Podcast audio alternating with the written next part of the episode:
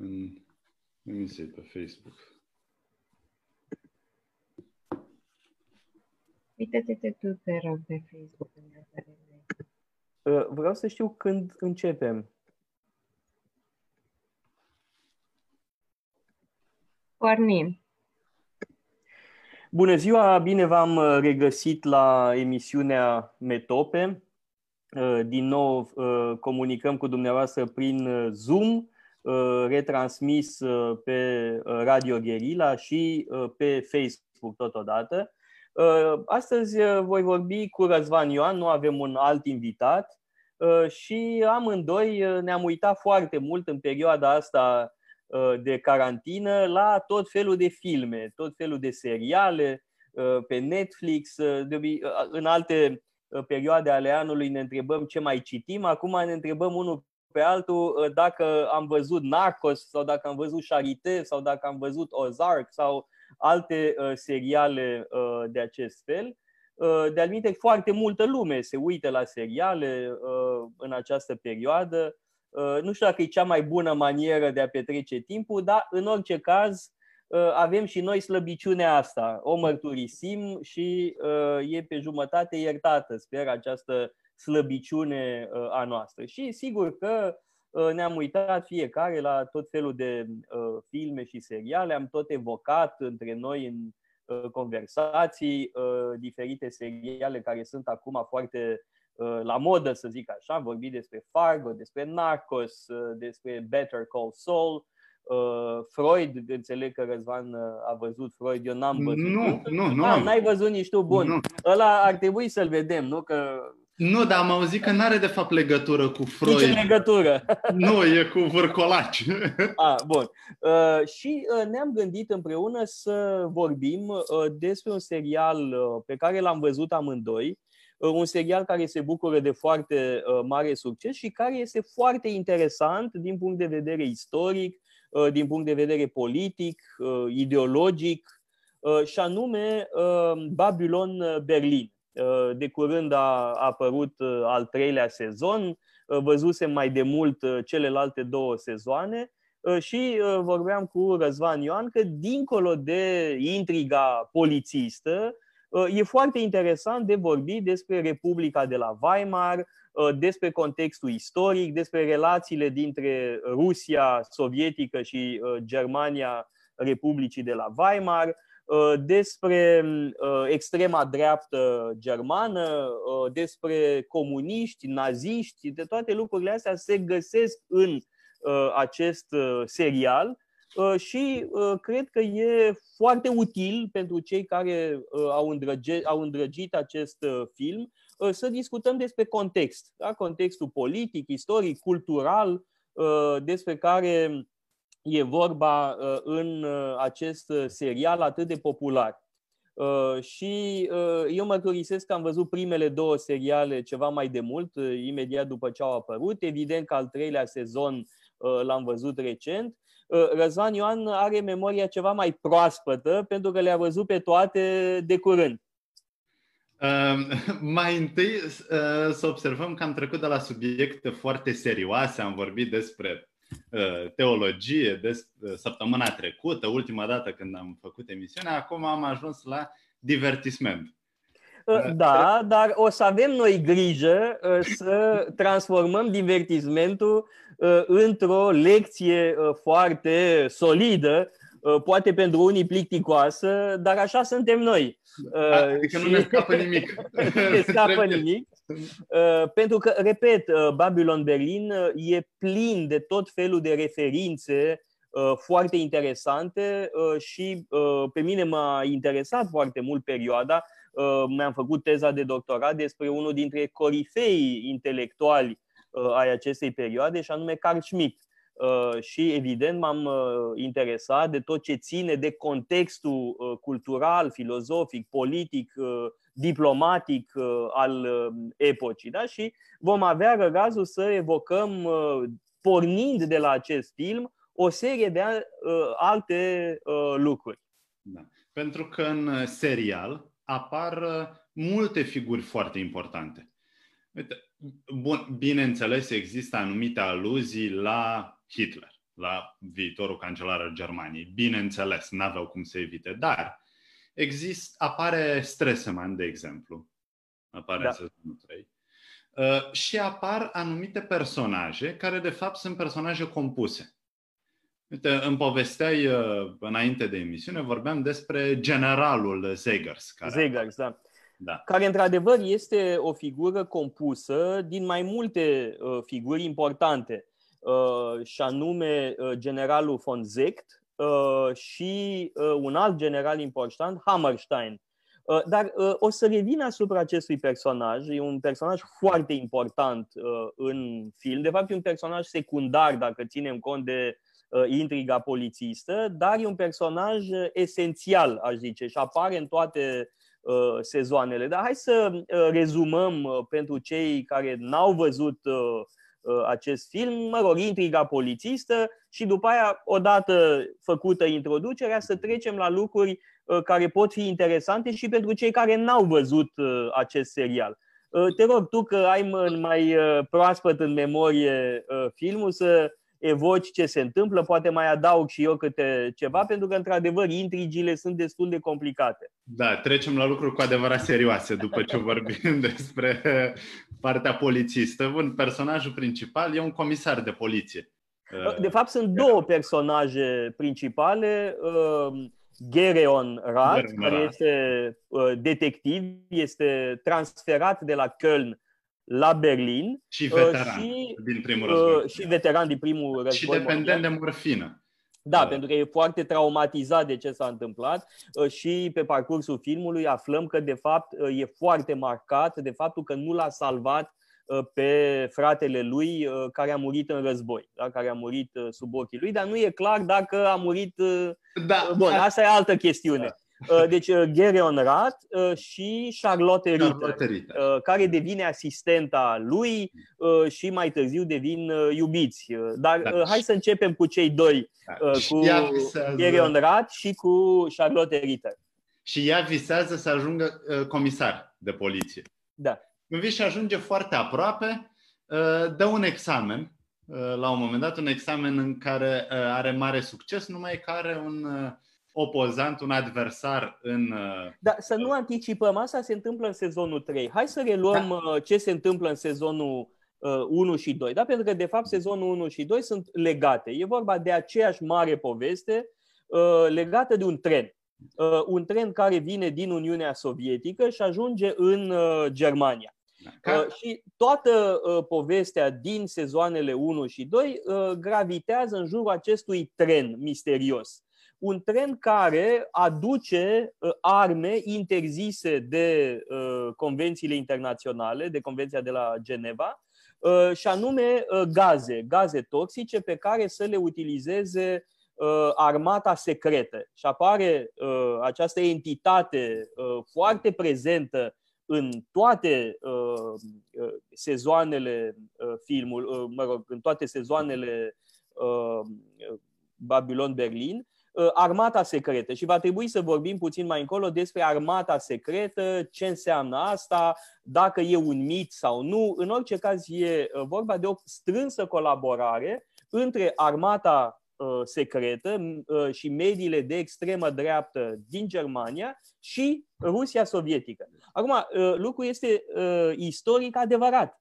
A existat o foarte intensă colaborare militară între Uniunea Sovietică și uh, armata germană uh, în anii 20. De ce? Pentru că uh, tratatul de la Versailles limitase um, armata germană la 100.000 de ostași.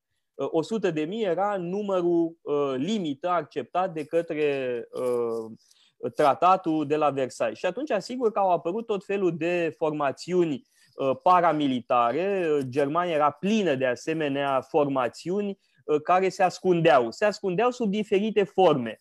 Um, asociații sportive, uh, cluburi de cercetași, tot felul de lucruri care de fapt ascundeau această armată secretă. Da? În, în film mi se pare că e numită Armata Neagră. Iar în fruntea... Da, Reichswehr. Da. Uh, bun, uh, în fruntea acestei vaste conspirații militaro-politice este acest general uh, Zegers, despre care spuneam că e un personaj foarte interesant da? și o figură compozită.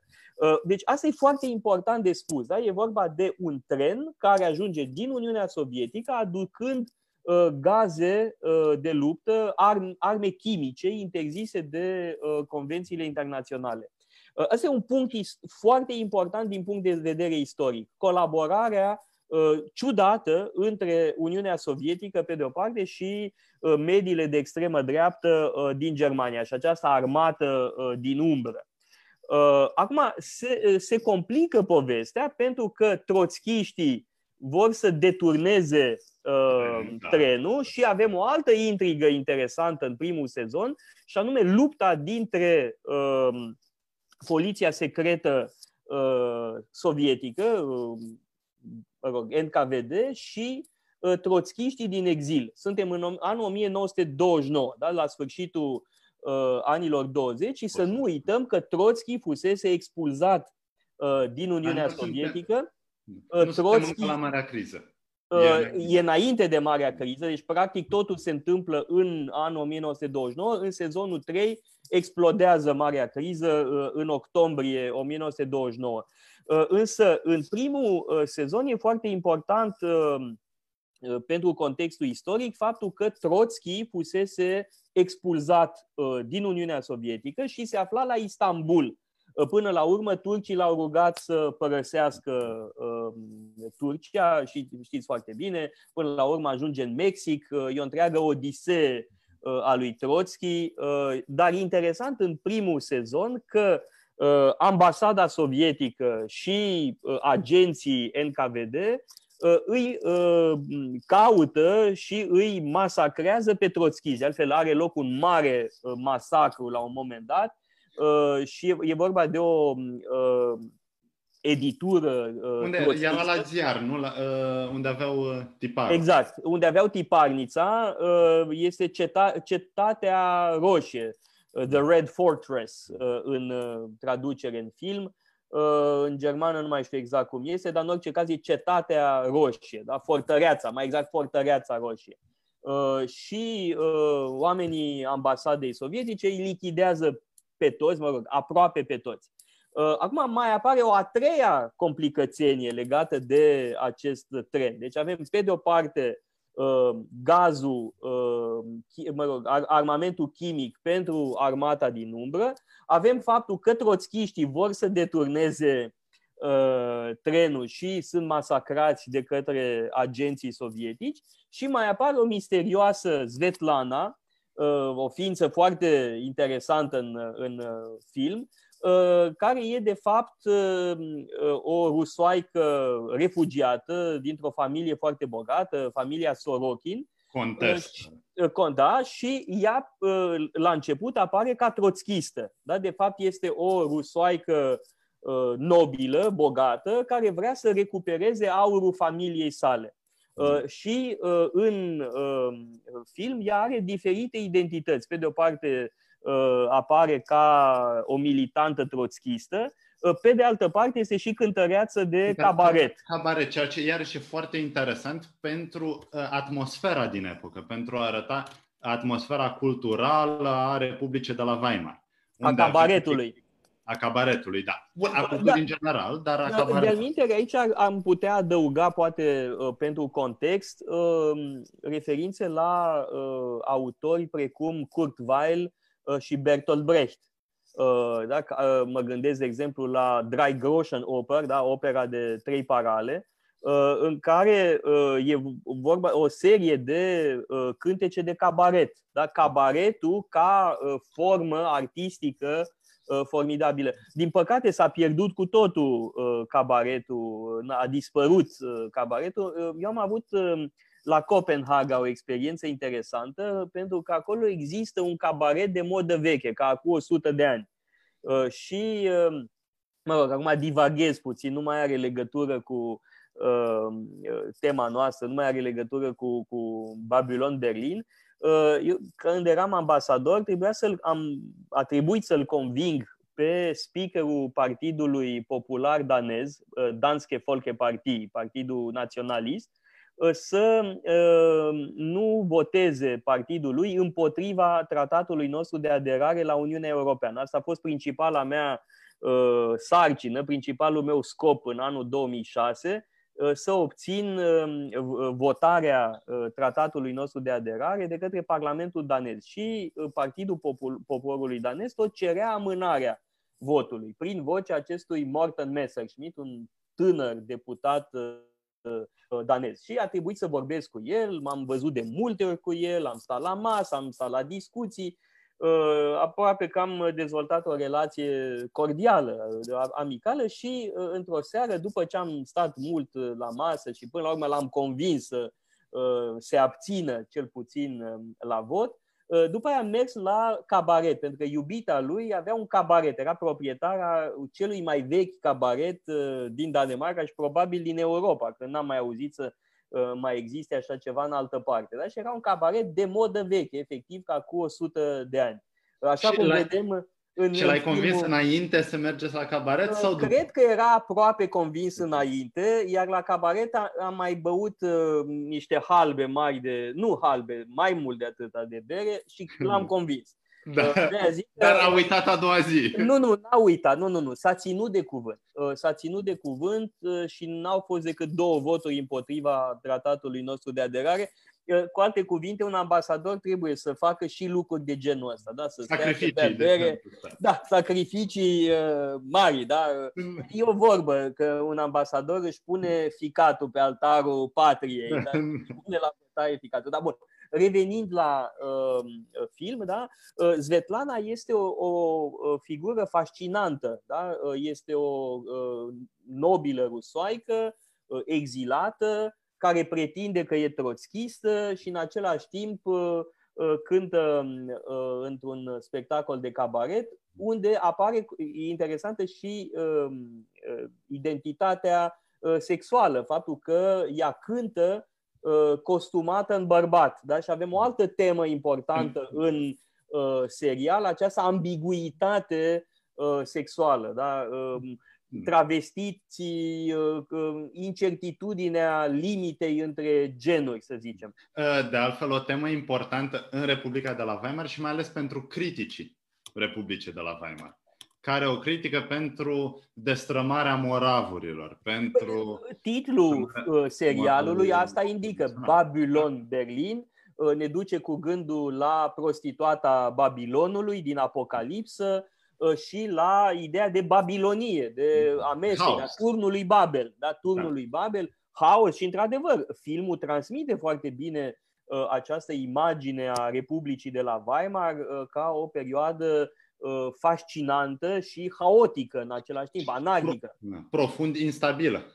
Evident. De aceea da. mulți istorici, știi foarte bine, critică Republica de la Weimar și spun că oricum n-avea viață lungă. Indiferent, bun, ca a apărut partidul nazist, bun, că a apărut Hitler. Chiar dacă n-ar fi apărut el, oricum cel mai probabil s-ar fi destrămat. Republica da, hai, de la uh, deci în, uh, revin, în primele două uh, sezoane e povestea acestui tren. Da. Acestui tren care de fapt ascunde tot felul de mistere. Arme chimice, aur, este un vagon întreg cu aur, dar aurul respectiv e fals Uh, și de fapt nu aurul din vagon uh, este cel real, ci aurul din care e făcut uh, vagonul. Acum, hai să nu spunem toate detalii, pentru că mai există și lupta între detectivi, acolo e foarte important între Ghereon și partenerul său, dar răpim... Care, de-al minte, foarte interesant, partenerul lui e de fapt un adept al acestor mișcări extremiste. Mhm. Bruno este membru al armatei uh, secrete. Da? Și da.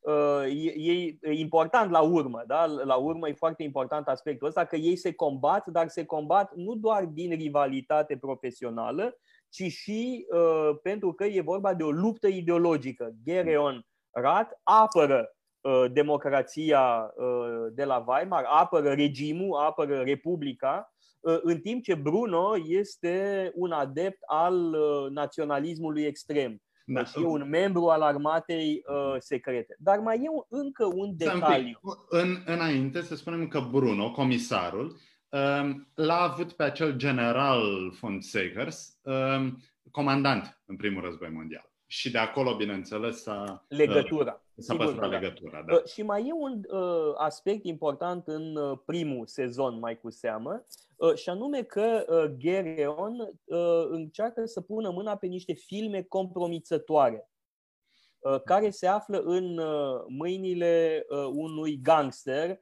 uh, de origine uh, armenească Uh, și sunt filme compromițătoare uh, privind diferiți oameni politici germani. Și e un detaliu interesant că unul dintre politicienii uh, implicați într-un asemenea film compromițător este nimeni altul decât Konrad Adenauer.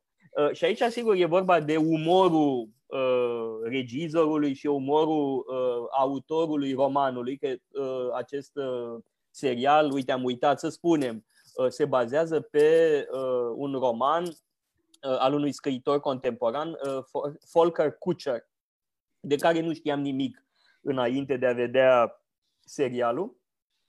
În orice caz, Adenauer, cancelarul de mai târziu, figurează într-un film pornografic. Da? E vorba de un film făcut în timp ce era la un bordel. Da? Bun, evident că este cu totul inventat, e o chestie trasă de păr, uh, dar ideea e că până și un personaj uh, emblematic, cum este Adenauer, da? Adenauer este o mare figură în această perioadă. Adenauer a fost primar al orașului Köln încă din primul război mondial. A fost ales în 1917, era un om foarte respectat și un om care mai târziu a avut curajul să se opună Uh, lui Hitler uh, și a trecut printr-o perioadă foarte dificilă și a fost și um, anchetat, uh, a fost dat la o parte din funcția de primar, s-a retras la mănăstire o vreme. Ori Adenauer, care este o icoană a creștin-democrației germane,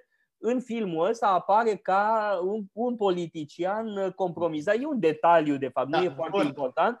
De fapt, mai important este că tatăl lui Gereon este el însuși uh, filmat uh, și de aceea uh, vrea uh, tatălui Gereon ca Gereon să distrugă aceste filme. Și până la urmă distruge aceste filme, le arde. Uh, toate aceste filme compromisătoare sunt distruse de către Gereon.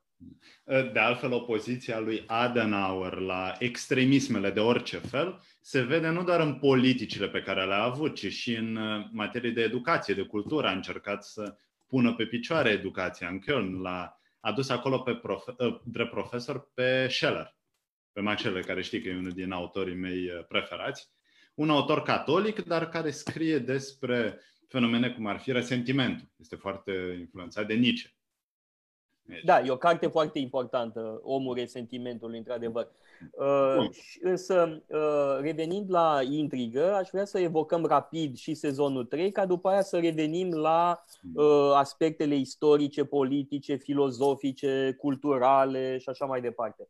Uh, în sezonul uh, 3 uh, e vorba de uh, un film uh, pe care îl finanțează mafia armenească, uh, dar care este sabotat de niște gangsteri unguri. Da? Avem și această rivalitate între diferite grupări uh, mafiote uh, și filmul este sabotat prin uciderea unei actriței principale. Actrițelor, de fapt. Da, dar întâi e doar una. De da. fapt, ungurii, gangsterii ungurii, n-au omorât-o decât pe prima.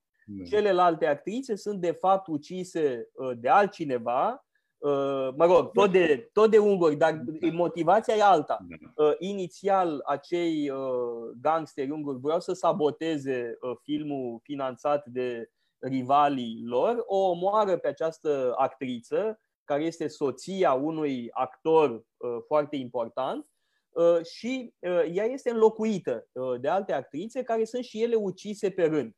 Ori ce aflăm spre sfârșitul serialului este că, de fapt, uh, crimele în serie uh, sunt opera uh, unui polițist. E vorba de un expert criminalist, da. Ulrich. O știință nouă.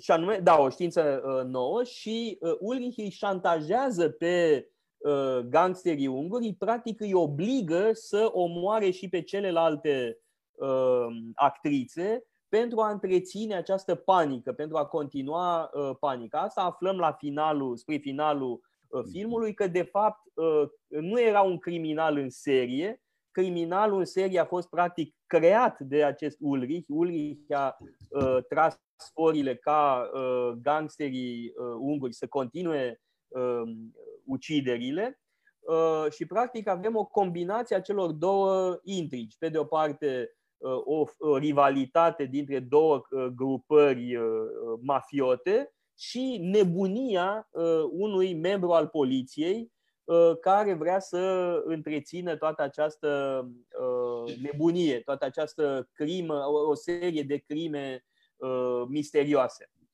În paralel, mai avem și povestea unui ofițer, unui colonel pe nume Vent. Da.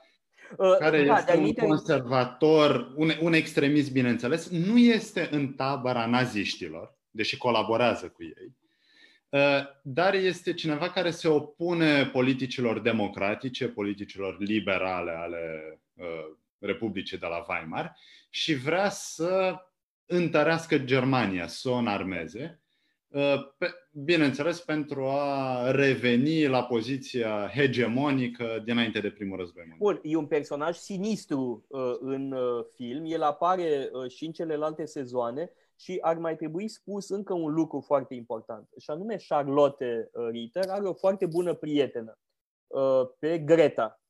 Și Greta devine bonă Uh, în familia uh, unui personaj uh, important care este August Benda. Da? Este un important, un înalt funcționar în poliția germană și naziștii vor să-l omoare pentru că este evreu și pentru că este un stâlp al regimului. Și social-democrat. Uh, toată lumea îl detestă, uh, de fapt, pe August Benda uh, și el este asasinat cu ajutorul acestei fete, Greta, care e păcălită, crede că iubitul ei, Fritz, a fost asasinat de către poliție. Ea credea că Fritz e comunist, dar de fapt Fritz era membru în SA, în gruparea paramilitară național-socialistă. Iar procesul uh, Gretei uh, va avea loc în sezonul 3. Ea este condamnată la moarte și până la urmă executată. Și asta a vrut uh, colonelul Vent pentru ca în felul ăsta să se încheie povestea. Dacă nu avea niciun interes să se afle mai mult uh, despre asasinarea lui Benda. De ce? Pentru că Benda Uh, uh, aflase de fapt toată tărășenia din spatele trenului uh, misterios. Deci Benda devenise un pericol pentru grupările de extremă dreaptă. Și atunci, cu ajutorul naziștilor, Benda este asasinat, iar Vent vrea să șteargă toate urmele, obține condamnarea la moarte și executarea Gretei și îi asasinează și pe cei care Uh, contribuiseră la uciderea lui Benda. Da? El însuși îl împușcă pe uh, Fritz. Deci, da? Da. Uh, și aici, A, da, cu asta acum că am spus tot ce se întâmplă în serie. Da, hai să vorbim despre lucrurile uh, cu adevărat importante și aș, surpriza. și aș sugera să pornim de la diferite personaje Uh, pentru a uh, aduce, mă rog, informații în plus de natură istorică, politică, filozofică. Hai să începem de pildă cu uh, colonelul Vent. Mhm. Este, cum spuneai, un conservator, de altfel are o urmă de. are o rană pe față, care nu e o rană din război, ci este o rană dintr-un duel, din studenție. Faimoasele dueluri cu sabie Uh, nu cu spadă, ci cu sabie, erau foarte îndrăgite în uh, corporațiile studențești uh, germane. Mă rog, și acum există corporații studențești, unele au tendințe politice ceva Se mai bat mai... cu sabia? Nu știu dacă se mai bat cu sabia, dar sunt unele corporații, știu, în Bavaria mai cu seamă, ceva mai naționaliste, mai tradiționaliste. Bun, așa există, știi foarte bine, fraternities în da. lumea anglosaxonă. Da, este echivalentul acestor fraternities, chiar se cheamă Bruderschaften, da? Sunt e același termen. În orice caz are o asemenea urmă de menzur. Menzur se cheamă acest tip de duel. Și e un detaliu interesant, sunt câteva detalii interesante în legătură cu Vent. Vent se folosește de naziști, dar nu e nazist el însuși. El este parte așa numitului Herren Club. Herren Club este o structură elitistă, să spunem, Uh, formată din uh, intelectuali uh, foarte conservatori. O figură emblematică a acestui curent este Arthur Möller van den Broek. Arthur Möller van den Broek e o figură extrem de importantă în Republica de la Weimar, de altfel începuse să publice încă de la începutul secolului. Arthur Möller van den Broek a introdus pe Dostoevski în Germania împreună cu Dimitri Mereșkovski. Uh, cei doi, Arthur Möller van den Burg și Dimitri Mereșkovski, au scos acea faimoasă ediție Piper, uh, ediția completă a operelor lui Dostoevski. Și uh, atât Arthur Möller van den Broek cât și Dimitri Mereșkovski au scris prefețele la volumele din Dostoevski, ori din uh, jurnalul unui scriitor, um, uh, Arthur Möller van den Broek a pescuit noțiunea de revoluție conservatoare. Pentru că Dostoevski spune despre revoluționarii ruși, despre unii revoluționari ruși, despre Herzen, de exemplu, că este revoluționar din conservatorism, că motivația lui profundă este de fapt conservatoare. Și de aici uh, ideea de uh, revoluție conservatoare. Inclusiv Thomas Mann, uh, în, uh, într-una dintre cărțile lui faimoase, și anume uh, Considerațiile unui apolitic, da, bet, uh, uh, eines apoli, uh, un, cum se cheamă? Die Betrachtung eines uh, apolitischen, mi se pare. Uh, da, e o carte foarte importantă a lui Thomas Mann de la sfârșitul războiului Thomas Mann și el a preluat această noțiune de revoluție conservatoare. Iar uh, Arthur Merlin van den Broek a uh, preluat noțiunea de revoluție conservatoare și, practic, uh, e o întreagă, uh, un întreg ansamblu de curente ideologice care pot fi adunate sub această umbrelă uh, de revoluție conservatoare. Ehm, este o, o noțiune foarte importantă pentru istoria ideilor uh, politice. Uh, am chiar în uh, fața mea pe birou o carte faimoasă ehm, apărută în anii 70, mai exact în 1972, al unui istoric elvețian, german, Armin Mohler, Die conservative Revolution in Deutschland, Revoluția conservatoare în Germania. Da? Și este o carte clasică Uh, despre această noțiune de revoluție conservatoare. Între timp s-au scris uh, rafturi întregi de cărți despre Revoluția Conservatoare, pentru că uh, e vorba de figuri intelectuale remarcabile. Pe lângă Arthur Möller van den Broek, Ernst Jünger poate Aici, fi cumva inclus da. în. Poate că ar trebui să insistăm pe Ernst Jünger. Da, pentru că la un moment dat da, în, colonelul Vent uh, conversație la cine. discută la un moment dat cu fata uh, generalului sect și foarte... Uh, Zegers, da, bun. Uh, generalul uh, Zegers uh, e blagoslovit cu o fată comunistă, da, care are simpatii comuniste. Îmi place nu... foarte mult treaba asta. da. De-al minte, e, e bazată pe un fapt real, și anume uh, generalul Hammerstein, Uh, care a fost șeful statului major general uh, german uh, la, înainte de Hitler și la începutul lui Hitler, care era profund antinazist, avea o fată comunistă, da? care a fost efectiv agent uh, sovietic. Deci, cu siguranță, uh, Volker Kutscher din asta s-a inspirat. Uh, din biografia lui Hammerstein, Uh, care e o figură faimoasă. Uh, Hammerstein e cel care a spus, de exemplu, că în armată există patru feluri de oameni. Sunt cei uh, inteligenți și harnici, făcuți pentru a fi ofițeri de stat major, cei inteligenți și leneși care sunt făcuți pentru a exercita comanda supremă, pentru că au timp să mediteze. După aia sunt cei proști și puturoși, care sunt gros o armate și aia trebuie puși la treabă cu biciu pe ei. Și după aia există cei proști, dar harnici, care sunt cei mai periculoși. Asta e o faimoasă formulă a generalului Hammerstein. Și evident că Hammerstein e una dintre figurile din care s-a inspirat Volker Kutscher pentru figura generalului Acum, Zegers. Reveni la Ernst Junger, care era de formație biolog, nu entomolog, studia insecte. Nu, da. n-a făcut studii uh, avansate. Era un autodidact, autodidact da. Dar extrem de savant. Da. Și de filozofie. Da. Și avea o teorie despre modernitate care uh, înseamnă pentru el recrutarea tuturor energiilor unei societăți, animarea proiectului comun, uh, într-un fel spargerea barierei între privat și public, uh, bun, o doctrină revoluționară, dar foarte în vogă atunci, și scrie despre uh, cum societatea ar trebui să fie compusă dintr-o alianță între luptători, războinici pe de-o parte, avem pe muncitori și intelectuali. Da, tu te referi, bineînțeles, la marea lui carte, uh, Der Arbeiter, Muncitorul. Uh, e o carte care, din câte știu eu, n-a fost tradusă în românește, e o carte extrem de importantă și care l-a influențat pe Heidegger. Uh, e o Au carte, prieteni, de altfel. Da, e o carte extrem de importantă.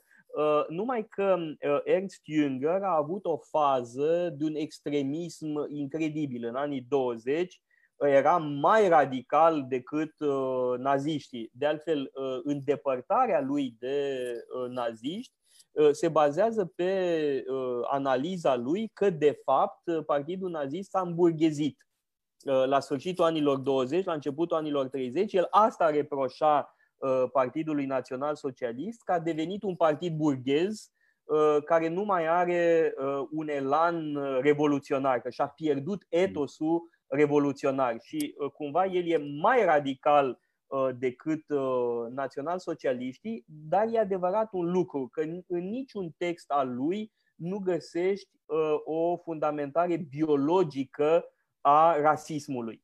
De altfel, el, el îi critică pe naziști și pentru că uh, arată anti-intelectualism. Ceea ce, bineînțeles, pentru el era... Bun, asta se dezvoltă mai târziu, pentru că uh, Ernst Jünger în anii 20 este cot la cot cu național-socialiștii. Da, să menționăm totuși că național-socialiștii i-au oferit de mai multe ori șansa să fie în Parlament, să fie în Reichstag da. de partea lor și el da, a da, refuzat. Da, sigur că da, uh, da, dar să repet, Ernst Jünger a fost foarte apropiat de național-socialism în anii 20 după aia apare această distanțare critică pe ideea că național-socialiștii nu sunt suficient de radicali, iar uh, progresiv, în anii 30, el se îndepărtează de național-socialism. Iar unele cărți ale lui sunt, de fapt, uh, critice. Uh, mă gândesc la Falezele de marmură. Falezele de marmură sunt o carte esopică. De fapt, e o fabulă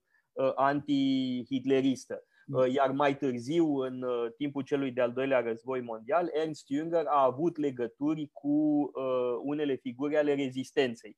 Are o carte faimoasă despre pace, pacea. Pacea lui Ernst Jünger e o carte care a fost scrisă în contextul ăsta, ar fi fost un fel de manifest al grupărilor antinaziste, din arma- antihitleriste din armată. Uh, însă acel Ernst Jünger la care se referă colonelul Wendt în uh, sezonul 3 da. este acel Ernst Jünger care uh, e un fel de icoană a naționalismului extrem. Și e foarte semnificativ că acest colonel Wendt îl citează pe Ernst Jünger, îi spune fetei Uh, lui Zecht, uh, ar trebui să citiți uh, da. Ernst Jünger, da? la care ea evident că răspunde ironic. Însă Wendt reprezintă revoluția conservatoare în acest serial. Colonelul Wendt este un ofițer important și totodată un adept al ideologiei revoluționar conservatoare de tip Arthur Möller van den Broek. De altfel, faptul că Junger s-a distanțat, s-a delimitat de naziști, mi-aduce aminte de faptul că, până la urmă, și Trotsky s-a dezis de Stalin. Asta nu-l face mai frecventabil, bineînțeles. Nu înseamnă că, dintr-o dată, Trotsky a devenit un erou al rezistenței și al da, forțelor da, binelui. Pe de altă parte, uh, Trotsky este unul dintre uh, mari criminali uh, din războiul civil. Da, da. Uh, Junger, într-adevăr, nu e un criminal.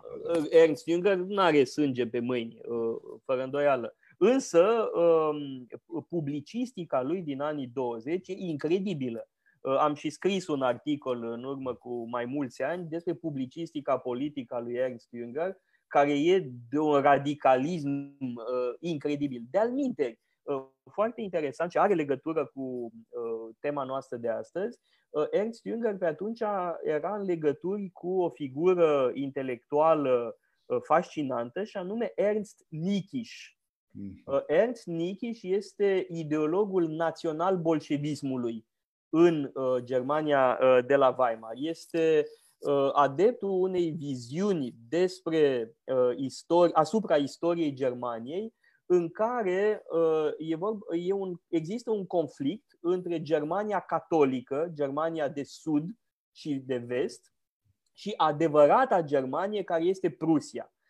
Pentru Ernst Nikisch, Germania e în primul rând Prusia și spiritul prusian este salvarea, dacă vrei. Uh, spiritul prusian este, de fapt, un spirit eminamente etatist, militarist și socialist. Uh, de-al și uh, Spengler a scris despre socialismul prusian. E o temă foarte frecventă în cercurile acestea foarte conservatoare din Germania, că există un socialism non-marxist Uh, care se poate inspira din uh, etatismul și militarismul prusian. Da, e, uh, ar trebui să menționăm că atunci când votanții din Germania, din Republica de la Weimar, s-au dus fie spre naziști, fie spre comuniști, spre extreme oricum, cei care au rămas pe din afară, au rămas independenți, n-au mers spre extremism, au fost tocmai catolicii și au păstrat capul pe umeri. Așa că înțeleg de ce pe un socialist uh, bolșevic, uh, național bolșevic, l-ar fi enervat spiritul catolic și ar fi zis că nu sunt germani cu adevărat. Bun, aici e vorba de continuarea unei tradiții mai vechi, uh, evident de la Luther citire. Da? Pentru o întreagă tradiție de gândire religioasă și filozofică germană, Papa e anticristul, da. Biserica catolică este anticristul. De-al minte, Ernst Nikisch a scris o carte uh, extrem de interesantă împotriva lui Hitler. Uh, dacă nu mă înșel, în 1932 se cheamă uh, Hitler o fatalitate germană. Hitler ein deutsches Verhängnis. Uh, 32. E un, da, e un pamflet antihitlerist de o virulență extremă și el spune că Hitler de fapt este un falsificator al uh, naționalismului german și că este o um, încarnare a uh, spiritului catolic, sudic, uh, bavarez și austriac. Adică a trădat nobilele idealuri. Uh, nu că a trădat, nu, nu că a trădat, că pur și simplu e altceva. Că Hitler este un uh, falsificator, că este un mare mistificator de care adevărații naționaliști uh, germani trebuie să uh, se distanțeze. Uh, de anumite, ideile lui uh, Nikiș au uh, reverberat și în sânul armatei și are legătură cu tema noastră, pentru că național-bolșevismul presupune și colaborarea dintre Rusia sovietică și Germania, în special Germania dominată de Prusia. Da? Prusia, în viziunea lui Nikiș, este în mod natural aliata Rusiei. Uh, pentru Nikiș, rusofobia lui Hitler este de fapt o formă extremă a unui occidentalism pe care el îl respinge. Uh, pentru Nikiș, destinul uh, Prusiei este alianța cu Rusia. În viziunea lui, Rusia este de fapt o creație a spiritului prusian. Și nu-i departe de adevăr, aici putem discuta mult timp despre nu-i departe de adevăr. cea mare, nu? care este de origine germană. Și știm că, nu doar ea, uh, știm că mulți intelectuali uh, nemți ajung în Rusia, sunt mulți emigranți, printre care și Clausewitz, celebru da. teoretician al războiului, care uh, luptă de partea rușilor, de partea evident, Clausewitz, dar evident, Clausewitz este pentru acești uh, conservatori germani o sursă majoră de inspirație. Mm. Pentru ei, uh, marele moment este convenția de la Taurogen, mm. în 1812, când practic armata prusiană se aliază cu armata rusă. Uh, este da. unul dintre marile mituri ale uh, naționalismului uh, prusian. Da? Convenția de la Taurogen și Clausewitz care luptă alături de ruși împotriva lui Napoleon. Dar sunt curios ce părere aveau de tratatul de la Brest-Litovsk. Acum hai să spunem ce-i tratatul ăsta. Înainte să se termine primul război mondial, Germania învinge pe frontul de est. Și, uh, bun, uh, Rusia trece prin Revoluția bolșevică, uh, bolșevicii nu mai au niciun interes să continue războiul, așa că sunt gata să semneze o pace dezastruoasă pentru Uniunea Sovietică, pacea de la Brest-Litovsk, în care cedează Germaniei teritorii foarte importante. Și au avut noroc că aliații au câștigat în vest și au revizuit acest tratat de la Brest-Litovsk. Dar Germania imperială era gata să impună astfel de măsuri draconice Rusiei, Uniunii Sovietice. Asta nu e semn de mare prietenie, ci este clar că avem aici o, un imperiu, cel german, care a învins Imperiul Țarist și n-a avut niciun fel de rușine, n-a profitat de, Adică Bun, nu s-a gândit să cu o alianță mai târziu. Evident, pentru că uh, erau totuși în război uh, Rusia cu Germania, deci era oarecum Uh, firesc uh, să, uh, mă rog, să semneze această pace și pe apoi să controleze Ucraina. De anumite trebuie spus că nemții îl susțin pe Hatmanul Skoropatski în Ucraina. În 1918, Ucraina este sub guvernarea lui Skoropatski. Da? E o figură importantă a istoriei ucrainiene. După care nemții se retrag și începe haosul Uh, general, cu Petliura, cu Mahno, bolșevicii care ocupă Chievul, după aia pleacă, mă rog, uh, tot, uh, tot tacâmul. Trupele albe din sud, Denikin și Wrangel, Ucraina e făcută ferfeniță în 1919, 20, 20. Anumite lucruri nu se schimbă niciodată. Da, istorie ciclică. Da. Însă aș vrea să revin asupra figurii lui Ernst Nikiș, pentru că Ernst Nikiș este un mare opozant al nazismului, a scris această carte împotriva lui Hitler, acest pamflet foarte interesant, da? Hitler o fatalitate germană, iar ulterior, evident, a fost băgat la închisoare a stat ani de zile uh, la închisoare, era foarte intransigent, n-a acceptat niciun compromis, era un om foarte uh, ferm în convingerea uh, Da, mă rog, radical, evident, da. un extremist în gândirea lui, iar după război a fost important în RDG, a fost scos de la naftalină de sovietici și evident că nu i-a plăcut nici în RDG și-a dat seama că RDG-ul nu este uh, încarnarea socialismului prusian, așa cum ar fi vrut el să creadă. Și, până la urmă, Nikiș uh, se refugiază în uh, Germania de vest, are loc o întreagă discuție despre pensia lui, când întâi Germania Federală n-a vrut să-i dea nicio pensie, considerându-l un, mă rog, un tip venit din RDG, comunist, mă rog și uh, până la urmă a obținut uh, pensia pe care o solicita. Dar e un personaj uh, fascinant, da? un personaj care de la, sociali, de la social-democrație a evoluat către o formă extremă de conservatorism pe care a numit-o național-bolșevism, pentru că, atenție, național-bolșevismul german e de fapt o doctrină conservatoare. Nu este comunism naționalist. Este să o doctrină mențion... conservatoare. Să menționăm poate că înainte de primul război mondial, cel mai important partid din Imperiul German era Partidul Socialist. Social-democrat, da. Social-democrat. Iar social-democrații au jucat cu totul cartea Uniunii Sacre, ca și socialiștii din alte țări, mă gândesc la Franța, de pildă. Partidul Social-Democrat German a susținut efortul de război. Doar o fracțiune din SPD se separă și creează USPD, Partidul Social-Democrat German Independent Uh, și apoi urmează alte uh, sciziuni uh, de tip comunist. De anumite, aspectul ăsta e foarte important în Babylon Berlin, pentru că, așa cum bine ai subliniat, Benda e sprijinit de socialdemocrați, mă rog, este un moderat August Benda, Uh, însă uh, vedem că este reprimată cu duritate manifestația comunistă de 1 mai. Uh, e o temă foarte importantă în film.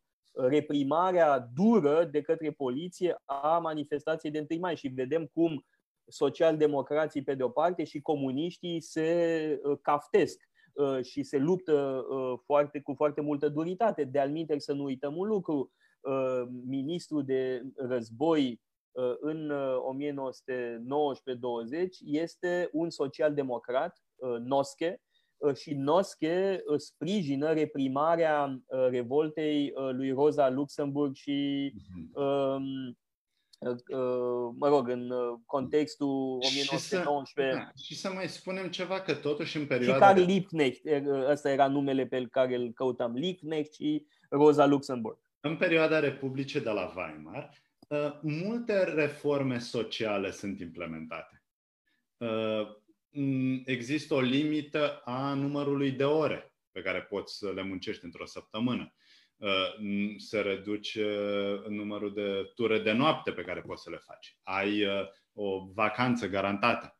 Ceea ce înseamnă că în Germania există o tradiție socialistă puternică care, bineînțeles, poate să ducă la extremism, dar care a avut un rol benefic în a, a garanta drepturile muncitorilor, care erau o categorie foarte importantă de populație. De altfel, aici trebuie spus că un important element în instabilitatea Republicii de la Weimar a fost tocmai faptul că s-a extins dreptul de vot. Bun, asta s-a întâmplat în întreaga Europa, dar mai ales în Republica de la Weimar.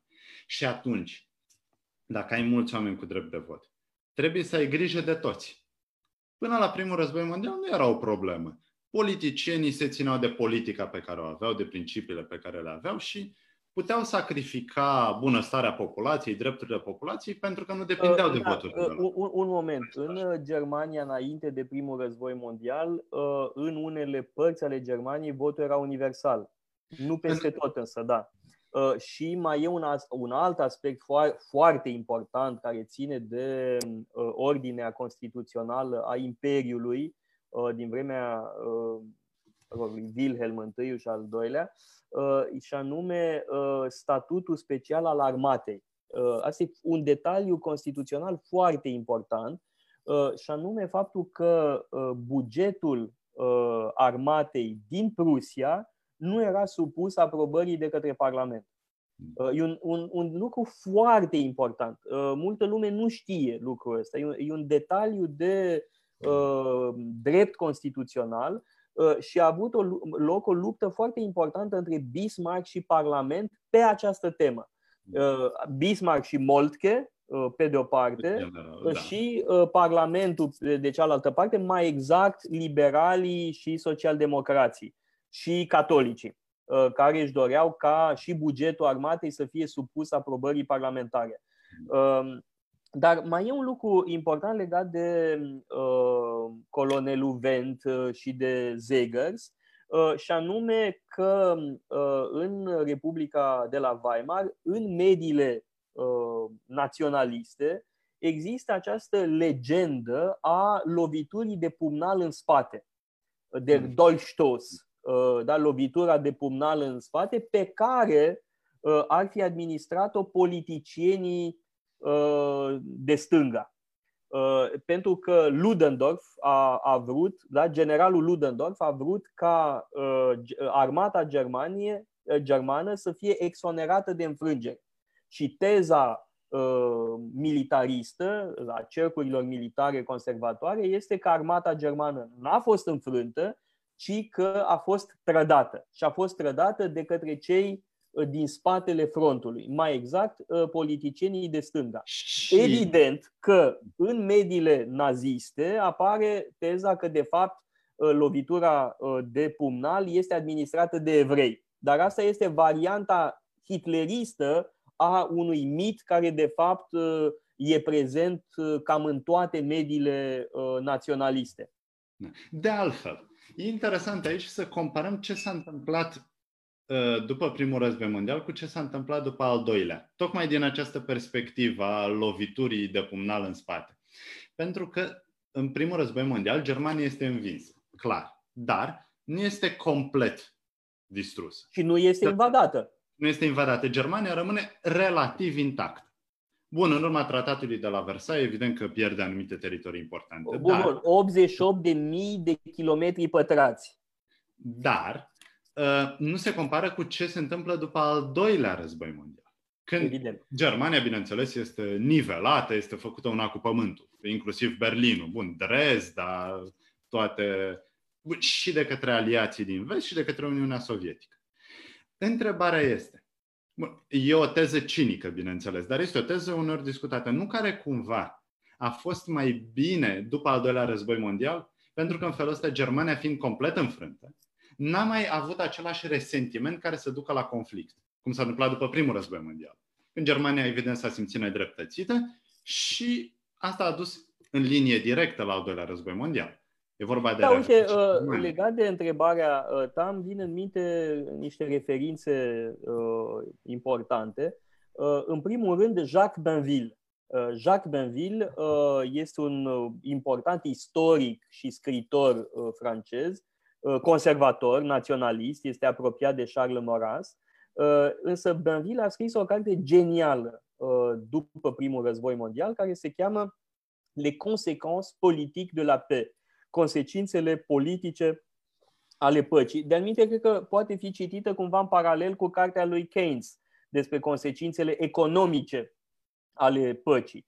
Uh, teza lui Jacques Benville este că Germania a fost tratată cu mult prea multă uh, generozitate. Uh, teza lui Jacques Benville este că în politică, mai exact în politică externă, morala nu are ce căuta.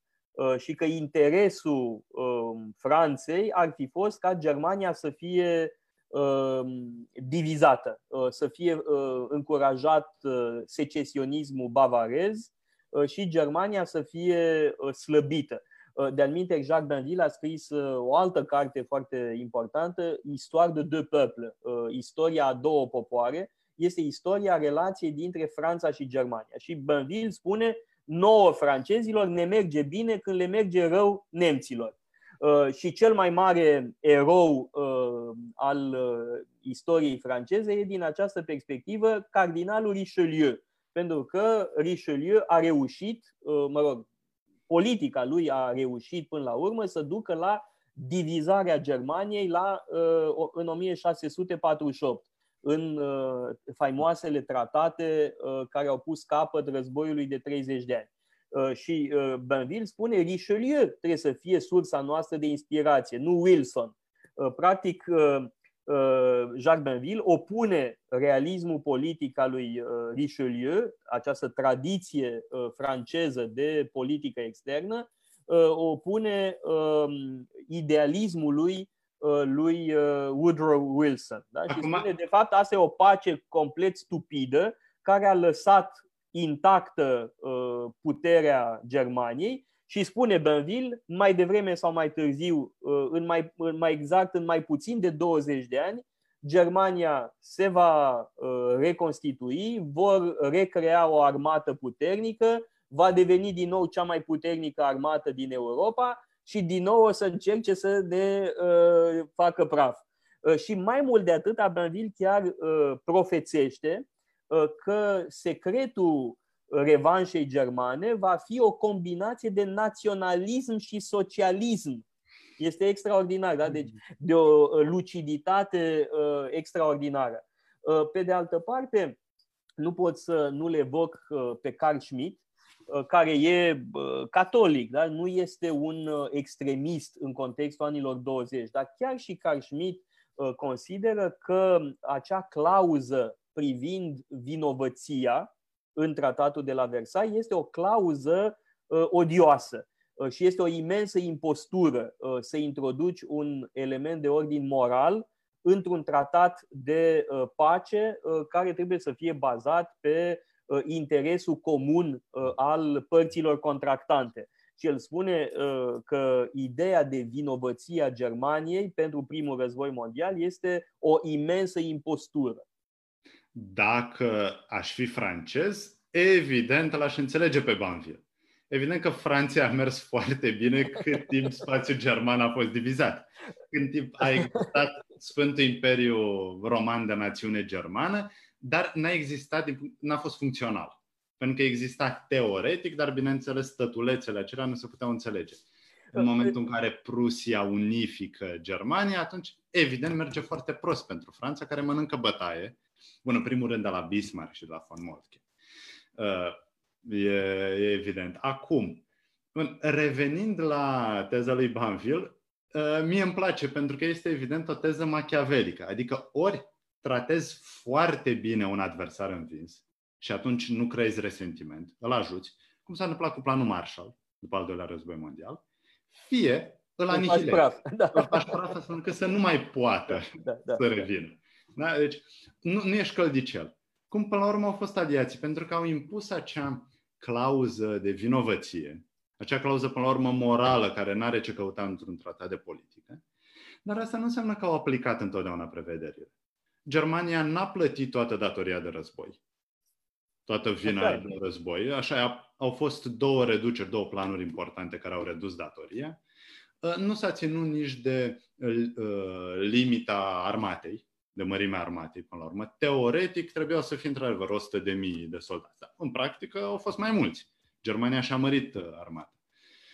Germania a fost primită în Liga Națiunilor, în 26, dacă nu mă înșel. Da, asta e politica lui Strezemann. Dar a ieșit uh, în 30, 33? Da, Hitler a scos-o din uh, Societatea Națiunilor, sigur că da. Deci Germania, bun, împreună cu alte state revizioniste, Italia, Japonia, au fost lăsate să facă Mă rog, uh, Japon, Japonia, apoi Germania și mai târziu Italia în contextul războiului din uh, Abisinia, da, din Etiopia. Da. Însă, uh, revenind la film, da, deci am pornit de la figura colonelului Vent pentru a evoca diferite curente ale Revoluției Conservatoare. Și aș vrea să recapitulăm. Noțiunea de revoluție conservatoare este preluată de către Thomas Mann și mai cu seamă de către Arthur Möller, Möller van den Broek din niște articole de ale lui Dostoevski, foarte interesant.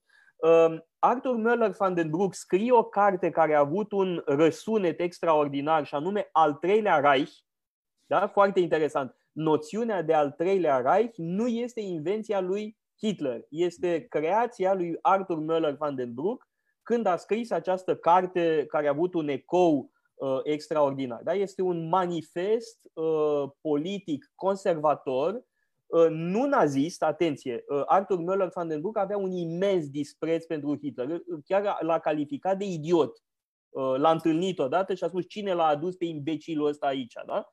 Uh, numai că așa se întâmplă. Uh, la, la subestimat. Da, deștepții uh, subestimează pe câte un uh, mediocru de genul ăsta, dar mediocru e mult mai tare, de fapt, până la urmă, uh, decât deștepții de genul ăsta. Și, de fapt, asta simbolizează colonelul Vent.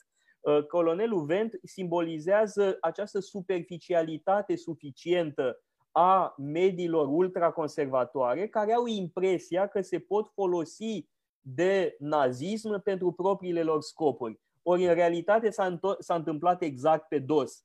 Uh, de fapt, Hitler i-a băgat în buzunar pe toți.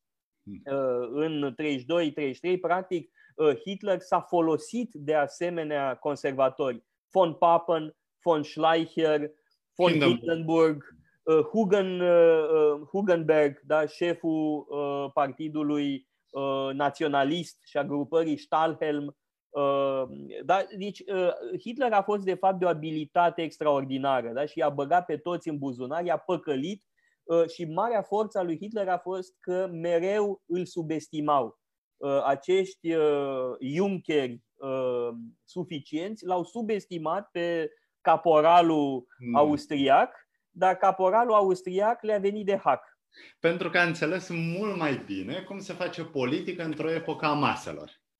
Sigur. Elitele nu înțelegeau, nu aveau experiența unei astfel de politici și nici măcar nu se gândeau la o astfel de posibilitate. Uh, și aș mai vrea uh, să spun, uh, ca să încheiem cu uh, Revoluția Conservatoare, care e foarte prezentă în film. Da? Deci, uh, pentru a înțelege filmul uh, Babylon Berlin, trebuie uh, înțeles contextul internațional uh, al relațiilor dintre Rusia și uh, Germania, Uh, contextul comunismului internațional, uh, Stalin, Trotsky, toate lucrurile astea, dar foarte important și contextul intern uh, în Germania, și anume Revoluția Conservatoare, care am văzut că are mai multe componente. Da? Este mainstream-ul reprezentat de Möller van den Broek, există o aripă național-bolșevică încarnată de Ernst Nikisch, Uh, e o mare figură intelectuală, Ernst Jünger, care este marele scriitor al uh, Revoluției Conservatoare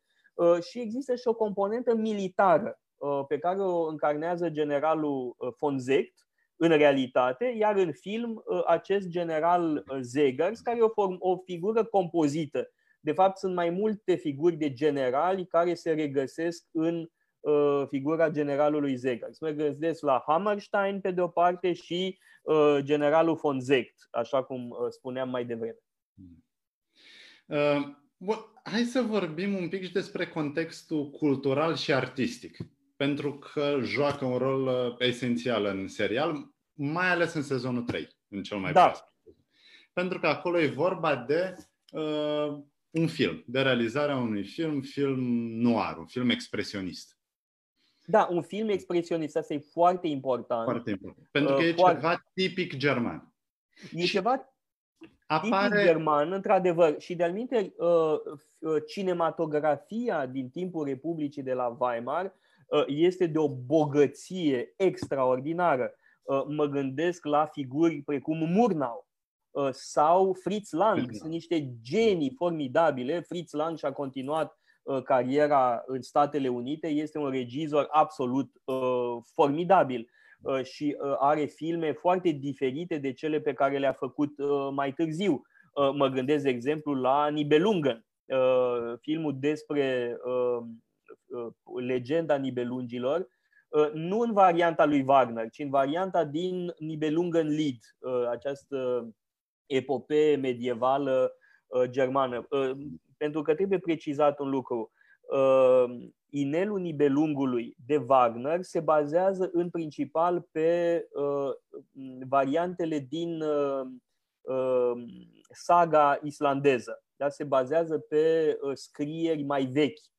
Eda, Eda poetică, Eda în proză. Al Eda poetică e mai veche decât cea în proză. Da, Eda în proză e ăsta, Sturluson, da? e un Snorri Sturluson. Uh, și um, uh, mai există de asemenea o epopee germană din Evul Mediu, Nibelungen Lied. Dar uh, Wagner se folosește mai puțin de Nibelungen Lied decât de legendele islandeze.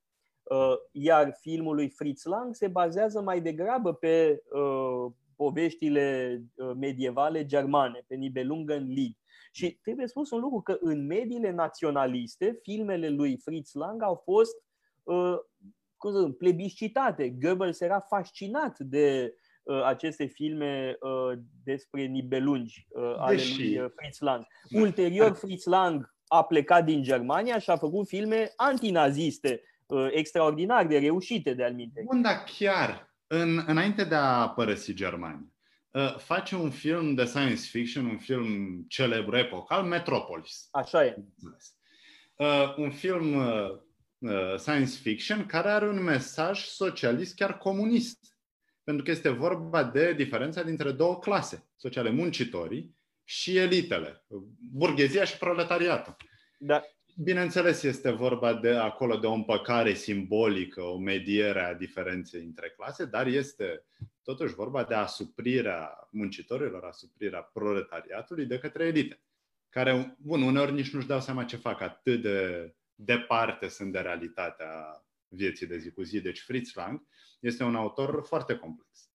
Uh, un regizor, da. Uh, acum, uh, e o car- există o carte faimoasă, uh, am scos-o din bibliotecă special mm-hmm. pentru uh, uh, emisiunea asta. Uh, e o carte scrisă de Siegfried Krakauer, From Caligari to Hitler, de la Caligari la uh, Hitler. Uh, este vorba de un film foarte important uh, din anii 20, Cabinetul doctorului Caligari. Uh, este un film expresionist, este probabil unul dintre filmele cele mai reprezentative pentru cinematografia expresionistă germană. Și teza lui Krakauer este că mare parte din cinematografia uh, din uh, epoca Republicii de la Weimar uh, este o cinematografie care vehiculează o neîncredere în rațiune. Un fel de, de desubtologie, ca să mă autocitez, da? că am folosit acest termen, dar e un, de fapt este o cinematografie care Uh, pune accentul pe mister, pe inconștient, pe pulsiunile oarbe uh, ale uh, subconștientului, care devalorizează rațiunea, în care, de fapt, nebunul nu e mai bolnav decât cel care aparent e normal. Asta este una dintre temele din filmul ăsta atât de faimos, Cabinetul doctorului Caligari, care este, de fapt, un impostor. Da? Impostorul Caligari, Uh, și uh, spune Siegfried Krakauer că uh, toată această cinematografie nu avea o agendă politică conștientă, dar a perpetuat sau a difuzat un fel de pesimism cultural, o neîncredere în democrație, o neîncredere în rațiune, o exaltare a misterului, o exaltare a instinctului, a pornirilor oarbe, care de fapt a favorizat un climat care a uh, dus la uh, ascensiunea lui Hitler. Bun, fundamental nu prea sunt de acord cu teza lui uh, Krakauer, dar e o teză importantă uh, și s-ar putea ca uh, uh, regizorul și uh, Kucher, da, autorul romanului Babylon Berlin, uh, să fi avut în minte această interpretare importantă. Da? Siegfried Krakauer este un important uh, uh, istoric al culturii uh, din Republica uh, de la Weimar. Și de-al minte, unul din, din, unii dintre marii regizori din perioada respectivă și-au continuat, bine mersi, carierele în vremea lui Hitler. Uh, Fritz Lang uh, pleacă din Germania, nu mai știu exact în ce an, dar pleacă din Germania în timp ce alți uh, cineaști și-au continuat bine mersi cariera în uh, vremea lui Hitler, începând cu faimoasa Leni Riefenstahl uh, și continuând cu Veit Harlan, un alt mare cineast și alți uh, uh, regizori faimoși uh, din perioada precedentă. Ai menționat-o pe Leni Riefenstahl, care bineînțeles este o creatoare de geniu Uh, și uh, filmul său, poate cel mai discutat, este Triumful Voinței. Triumf de Svier. Păi e un film de propagandă nazistă. E o capodoperă, dar de propagandă, bineînțeles. Uh, vedem chiar la început cum Hitler coboară din cer într-un da, avion. Este, da, cum descinde eroul fondator. Mesia.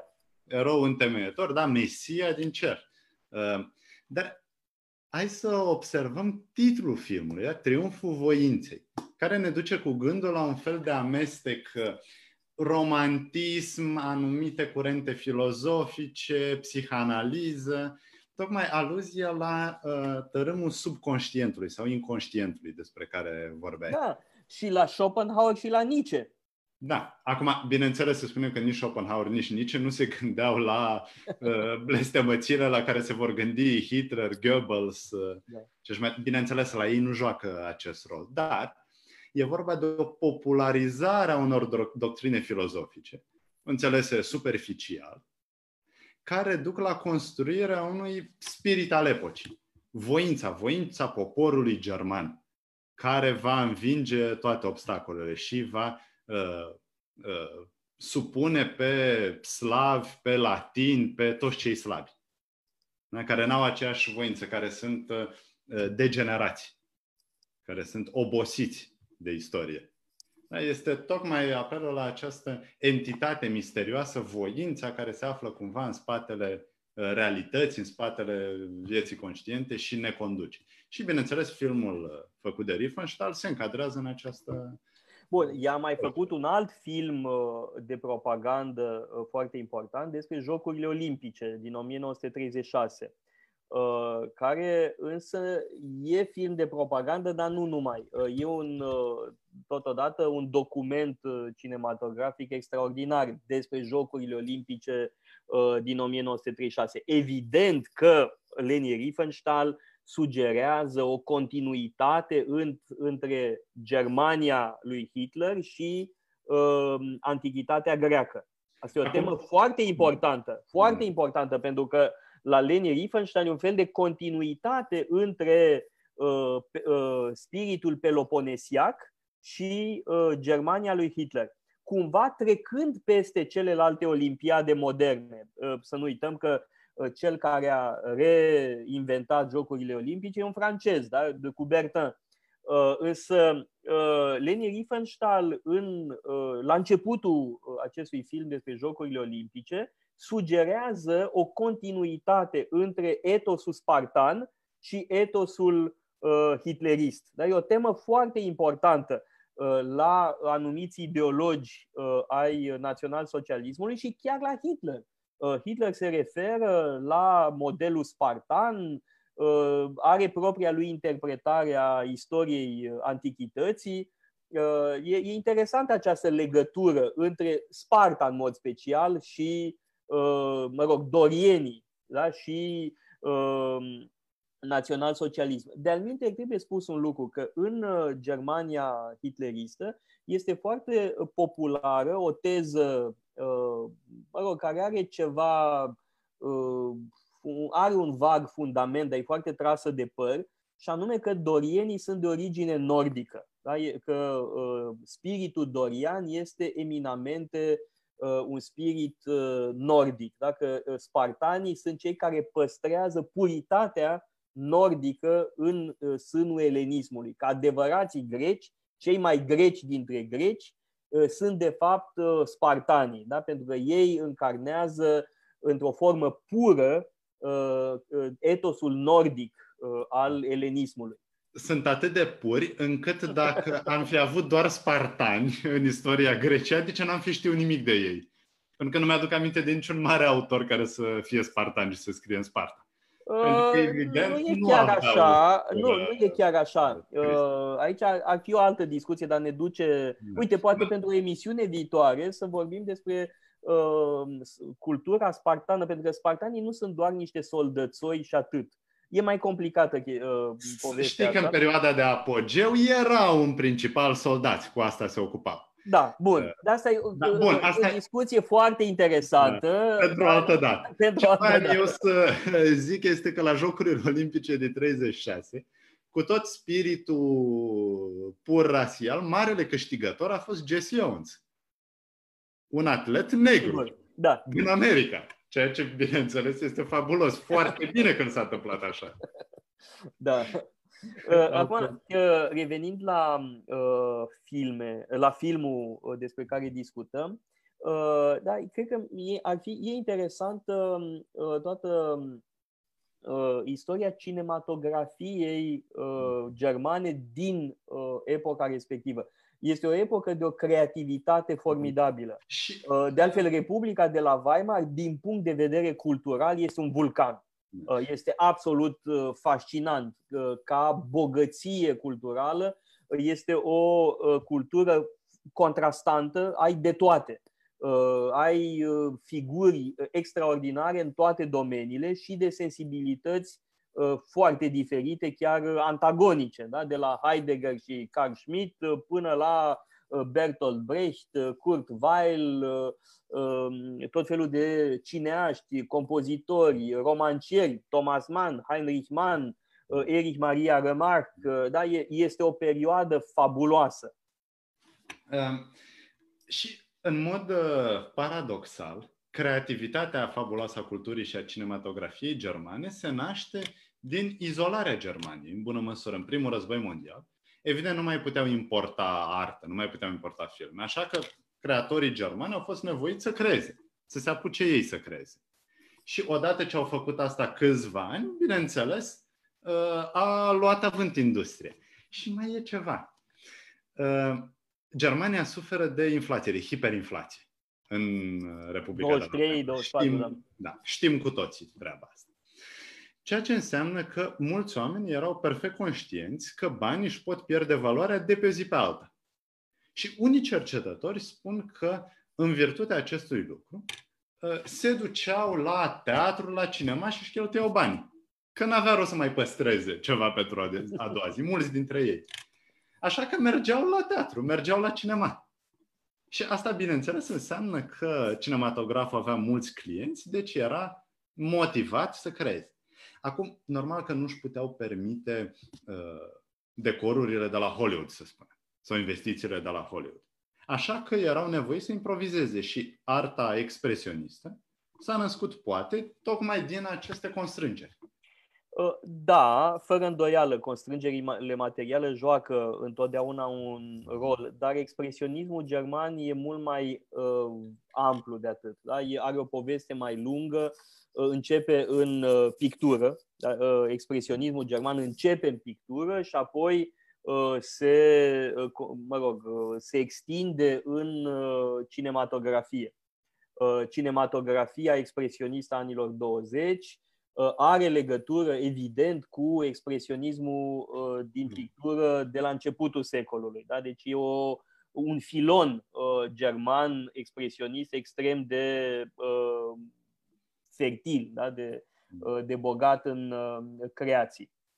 Uh, bun, cam asta aș fi avut de adăugat, la contextul mai larg al da. expresionismului german o artă care, bineînțeles, nu convine regimului nazist. Există o expoziție celebră, Entartete Kunst, artă degenerată, în care naziștii condamnă în mod public uh, aceste manifestări uh, dubioase, suspecte, degenerate ale modernității. Da, numai că e interesant, uh, pe de altă parte, că unii pictori expresioniști sunt apreciați de Goebbels sau, da.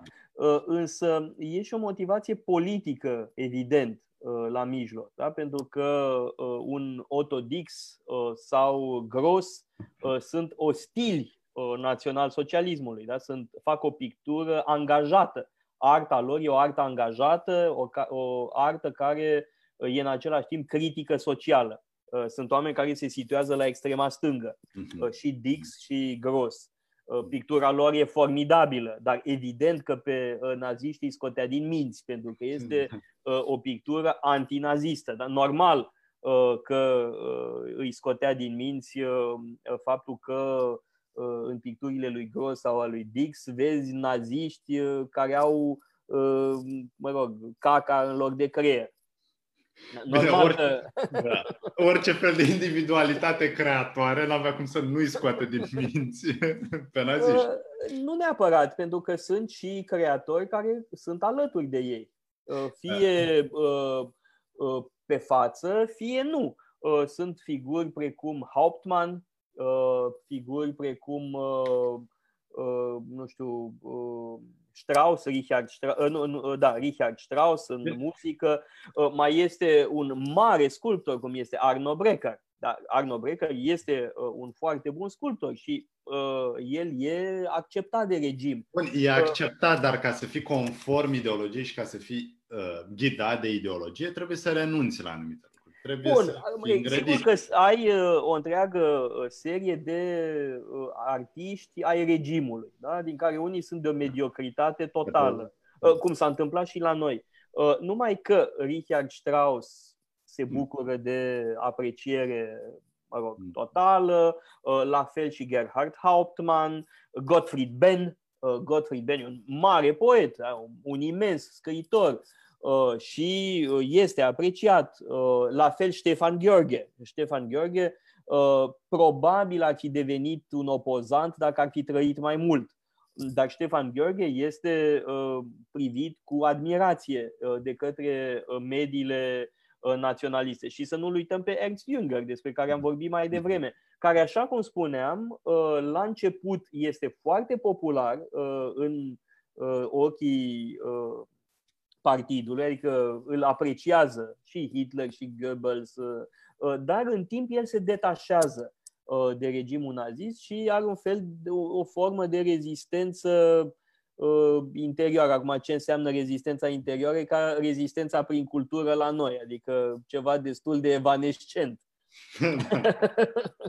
Dar e adevărat, cum spuneam, că uh, în falezele de marmură, de exemplu, sunt aluzii subversive, da? pentru că în orice regim totalitar apare genul ăsta de literatură esopică în care uh, unii scriitori spun lucrurile fără să le spună pe față, ca Ana Blandiana cu uh, Arpagic sau Mircea Dinescu cu Haple al nostru cu Polonicu uh, sau, nu știu, eseurile uh, lui Steinhardt sau ale tatălui meu, care evident că aveau șopârle.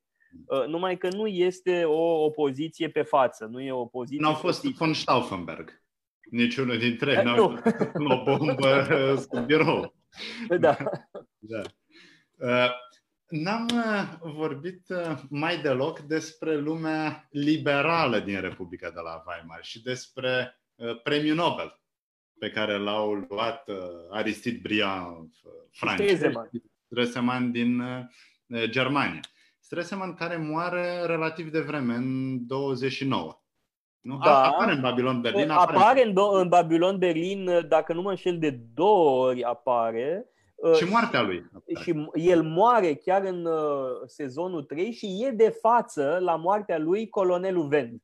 Da, și colonelul, care nu-l ajută. Care nu-l ajută, îl lasă să moară și uh, când e sigur că a murit, uh, sună alarma, uh, nu se simte bine cancela, uh, mă rog, uh, domnul Strezeman. Da? Exact, Iar, pentru că Stresemann a fost cancelar puțin timp, dar a fost ministru de externe. În primul rând ministru de externe, la fel ca Aristide Briand. Da. Și Aristide Briand a fost uh, prim-ministru, dar în principal a fost ministru de externe. Da? Și ei doi au avut o colaborare uh, foarte uh, strânsă. Uh, iar Titulescu mai târziu, uh, tot așa, a fost în, într-o legătură foarte strânsă cu uh, Aristide Briand. Și de-al mai trebuie spus un lucru, că înmormântarea lui Strezeman joacă un rol extrem de important în sezonul 3. De ce? Pentru că din pricina uh, procesiunii funerare nu ajunge Charlotte la închisoarea unde este deținută uh, Greta și nu poate zădărnici uh, execuția ei. Uh, bun, evident că uh, colonelul Vent are grijă ca uh, Greta să fie executată pentru că în felul ăsta să șteargă urmele a ceea ce s-a întâmplat de fapt. Pentru că e vorba de asasinarea lui August Benda. Acum, bineînțeles, Stresemann este un om politic esențial, este prieten numai cu Aristide Briand, cu oameni politici din America, cu Hoover, de exemplu. Deci el reușește să manevreze astfel încât Germania să fie reintegrată în sistemul politic. Din păcate, da. Uh, pe de altă parte, uh, filmul scoate în evidență ceva important și real, uh, și anume că Stresemann, în fond, era un naționalist german. Era un naționalist inteligent care, care înțelesese că pacea cu Franța și bunele relații cu Franța și cu democrațiile occidentale sunt cheia succesului Germaniei. Evident că politica lui a fost făcută țândări uh, de criza economică. Uh, de anumite trebuie spus ceva, că în 1928 uh, avuseseră loc alegeri. Au avut, au avut pardon, loc alegeri și Partidul Național Socialist a avut un rezultat mediocru. Ori rezultatele lor devin importante în 30. Uh, la alegerile din 1930 sunt alegeri anticipate. alegeri anticipate care însă au fost un eșec pentru cei care au declanșat procesul de alegeri anticipate. Ei nu s-au așteptat ca partidul lui Hitler să ajungă dintr-o dată la 18%. Da? Pentru că în 1930 Partidul Național Socialist are 18%. Ai un rezultat extraordinar, e un salt fabulos de la mai puțin de 3% la 18 și ceva la sută. Este o victorie formidabilă. Trebuie spus că, conform Constituției Republicii de la Weimar, nu exista un prag electoral. Ceea ce înseamnă că multe partidulețe de astea mici, extremiste, cu doctrine aberante, puteau să intre în Parlament. Și, bineînțeles, odată intrat în Parlament, exercitai o anumită putere. Și așteptai până venea un context favorabil, cum a fost criza din 29, marea criză economică. Și atunci, naziștii au profitat din prima. Acum, n-au devenit majoritari, n-au câștigat alegerile, dar, după cum foarte bine spuneau, au crescut masiv. Au devenit uh, da, în 30 deja devin al doilea partid uh, din uh, Parlament. Iar în 32 devin primul partid, cel mai mare partid la alegerile din 1932, iar în 33 obțin 44% da, uh, la alegerile din primăvara uh, anului 33, da, dup- după ce uh, Hitler devine cancelar. Însă mai trebuie spus că principalul partid al conservatorismului naționalist german este DNVP-ul, Deutsche Nationale Volkspartei. Da? Este partidul Deutsche Nationale Volkspartei este Partidul Național German Popular. Nu știu, cam da, așa s-ar traduce. Sunt titulaturi destul de greu de tradus în, uh, în altă limbă. Da? Uh, DNVP-ul este uh, marele partid naționalist german. Da? Conservatorii sunt în principal în DNVP. Uh, și uh, sunt acum discuții uh, legate de alternative für Deutschland. Da? Dacă acest partid nou apărut în Germania e o formă de partid nazist. Și răspunsul meu e nu, categoric nu. Seamănă mai degrabă cu DNVP-ul. Partid de tip nazist în ultimii ani, mă rog, în ultimele decenii, de fapt, este Uh, un alt partid uh, german, NPD-ul. Uh, da? Asta, Partidul Naționalist-Democrat German. Da? NPD-ul este într-adevăr un partid extremist de tipul ăsta, foarte radical, foarte rasist chiar. În timp ce Alternative für Deutschland, după mine, seamănă mai mult cu un partid Uh, conservator naționalist uh, de tip uh, DNVP în Republica de la Weimar. Numai că experiența istorică ne arată că cele două nu rămân neapărat distincte. Se pot alia.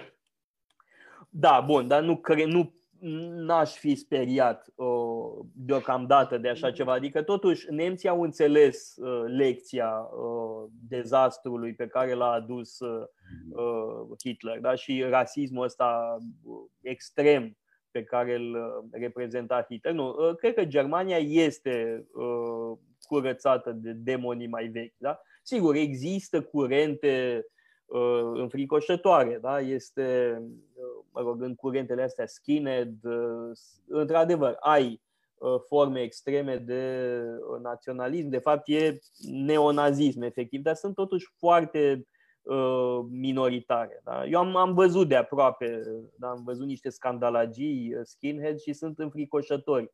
Uh, eram odată în tren, mergeam, nu mai știu, de la Heidelberg la München, cred, și era un tren de ăsta foarte ieftin, de weekend. Da?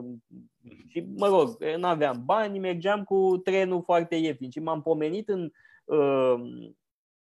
compartimentul de alături cu o echipă de schinezi. Deci erau de groază, erau absolut abominabili. Dar totuși e o ultra minoritate, da? e o infimă uh, minoritate. Acum, bineînțeles, ne vom confrunta cu o criză economică, ca urmare a crizei de sănătate prin care trecem. Evident. Și în aceste situații, partidele extremiste câștigă. De obicei, câștigă adepți. Da, fără îndoială. Ideologia nu va mai fi aceeași ca partidelor naziste sau chiar a partidelor comuniste. Bun. Dar sunt multe tipuri de nebunie. Lumea asta. Da, uite, acum lăsând, părăsim puțin subiectul Babylon-Berlin, dar se poate prevedea uh, că în unele state vom asista la deplasări uh, electorale semnificative. Uh, de exemplu, în Franța, Frontul Național, mă rog, acum se cheamă altfel, Rassemblement Național, e deja cel mai mare partid. Da?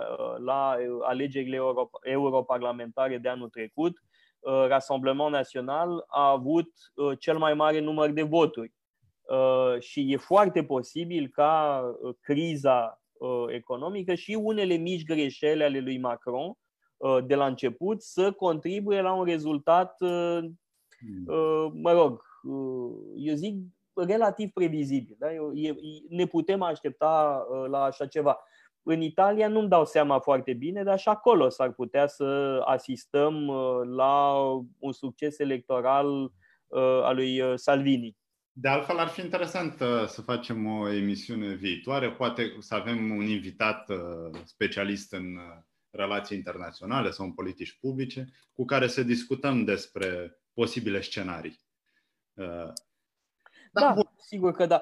În unele țări um, văd și eu destul de bine, că cunosc bine uh, scena politică germană, scena politică uh, franceză, italiană. În alte um, țări nu am atâtea cunoștințe, dar uh, pentru Franța, Germania și Italia putem face niște previziuni aproximative, cel puțin, bazându-ne pe precedente istorice. Mm.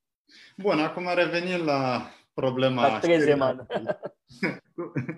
uh, aș vrea să uh, menționez un serial care mie îmi place foarte mult, uh, Charité. Uh, Charité, bineînțeles, numele vine de la uh, spitalul, de la instituția de cercetare din Berlin. Uh, spitalul Charité, care uh, este înființat în 1710. E foarte vechi. Dar există până în ziua de azi, este Uh, una din cele mai tari instituții în medicină din uh, Europa și din lume. Absolut. Spun că ar fi cel mai bun din Europa. Uh, Newsweek a spus că ar fi cel mai, al cincilea cel mai bun din lume. Oricum este în top. Și acest serial are două sezoane. Primul sezon este în 1889, tocmai atunci când moare Wilhelm I Uh, este împărat al Germaniei Frederic pentru puțin timp. Da, Friedrich, da. Uh-huh. Frederic al III-lea, după care Wilhelm al II-lea, cel care a fost ultimul împărat până la primul război mondial. Și al doilea sezon este în timpul războiului, al doilea război mondial. Al doilea război mondial. Al doilea război mondial, da. Și în primul sezon avem de a face cu uh, câteva figuri fabuloase, fantastice ale uh, medicinei germane, ale cercetării germane. Uh, mă gândesc la Koch, Evident, toată lumea a auzit de bacilul Koch, e cel care a descoperit uh, uh, cauzele holerei, uh, tuberculozei. Von Behring, care a luat premiul Nobel pentru un tratament contra difteriei, Ehrlich, care și el a luat premiul Nobel, deci e plin de laureații premiului Nobel, o generație extraordinară. Virchow, Virchow apare și el? Virchow apare și el, da. Bineînțeles, e un pionier în patologie, în studiul celulelor. De altfel, e un conflict, uh, mă rog, o dispută interesantă, n-apare în film, din păcate, serial, între Virkov și Haeckel, mhm. unul dintre studenții săi, cum sunt organizate celulele în organism. Virkov era un democrat. Deci spunea că nu există relație de egalitate între celule, cooperează. Haeckel era mai degrabă de partea aristocrației. Există ierarhie în corp. Hmm. Uh, pe mine m-a interesat uh, disputa asta pentru că e importantă uh, pentru Nietzsche, care, bineînțeles, scrie despre tipuri de conflict și vorbește despre conflictul intern în organism. Aha. Și, și uh, Virchow și Haeckel. Haeckel, da. Și uh. uh, Nietzsche îl citește îndeaproape pe un uh, student al lor, pe un uh, cercetător, un biolog pe nume Ru, Wilhelm Ru. Uh-huh. Wilhelm Ru, care scrie mult despre conflictul în interiorul organismului. Dar, bineînțeles, miza nu era doar conflictul din interiorul organismului, ci conflictul din cadrul corpului politic. Cum avem? Avem o societate în mod natural democratică, firească, care cooperează în mod firesc, sau o societate ierarhică, unde trebuie să avem uh, principii de subordonare. E evident uh, care e impactul politic. Și, bun, primul sezon este în 89, după care trec la al doilea război mondial, la un chirurg celebru de la Charité, pe nume Sauerbruch un chirurg uh, apropiat de Stauffenberg, de von Stauffenberg. De altfel, fiul lui uh, Sauerbruch, Peter, este arestat uh, de naziști după ce complotul lui Stauffenberg eșuează și Hitler nu este asasinat. Până la urmă supraviețuiește fiul, moare, nu știu, prin 2000. Moare destul de târziu. Și, bineînțeles, arată atmosfera din spital în al doilea război mondial și cum este spitalul cucerit de ruși uh, în 45. Uh, și uh, mi se pare că se potrivește foarte bine cu Babylon Berlin, pentru că avem primul sezon înainte și al doilea sezon după, după. al doilea război mondial. E un serial produs tot de Netflix, dacă nu mă înșel. Da, da, știu. Nu m-am uitat încă o să mă uit. Dacă mai durează mult carantina, o să le văd pe toate. Da. da. da. Păi nu, adevărul e că uh, unele seriale sunt just entertainment, uh, altele sunt uh, foarte interesante, cum uh, cred că este Babylon Berlin. Uh, în Babylon Berlin, uh, drept să spun, intriga polițistă mi se pare puțin trasă de păr. Ehm, nu pot să spun că este neapărat foarte convingătoare povestea asta cu trenul, ă, cu aurul, mă rog, e puțin ă, tras de păr, dar ă, mi se pare că atmosfera Republicii de la Weimar este extraordinar de bine surprinsă, cu toate aceste curente politice, comuniști, uh, staliniști, troțchiști, uh, uh, revoluție conservatoare, militari, corpuri france, național-socialiști, național-socialiști care se deghizează în comuniști și viceversa, comuniști care se deghizează în național-socialiști. Avem tendințe, și n-am vorbit despre asta, ocultiste. Ah. Apoi atmosfera culturale, expresionismul cinematografic. Uh, este absolut fascinant și este, prinde foarte bine această atmosferă, da? dincolo de povestea polițistă, da? de uh, crime story, da? de intriga uh, detectivistică. Dincolo de asta, uh, e un film care redă foarte bine atmosfera da? și, într-adevăr, uh, au făcut treabă serioasă nemții da? cu uh, acest uh, film. Uh, inclusiv noi n-am vorbit despre uh, atmosfera uh, moravurilor, da? despre moravurile berlineze. De aceea se și cheamă Babylon Berlin, uh, pentru că uh, Charlotte, de exemplu, mai practică din când în când prostituția. Ea e o lecuță prostituată ca să completeze veniturile. Da? Ea lucrează la poliție ca arhivistă, devine apoi uh, uh, adjunct de comisar, dar din când în când uh, mai merge el pe la bordel ca să-și completeze veniturile, ca să financeze o operație la ochi pentru o rudă de-a ei.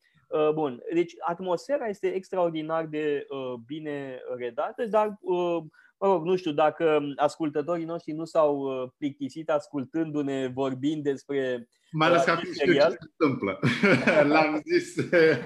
exact. Da, bun, pentru cei care nu cunoșteau, cred că era important să uh, restituim puțin intriga, dar ați văzut că e vorba de mult mai mult de atât. Și dacă nu s-au plictisit, dacă nu v-ați plictisit ascultându-ne, uh, putem porni uh, și în alte emisiuni, în alte ediții ale emisiunii Metope, de la câte un film sau un serial. De exemplu, amândoi am adorat Narcos ori Narcos, uh, sigur, e un film uh, cu gangsteri, uh, dar pune niște probleme foarte importante de teorie politică.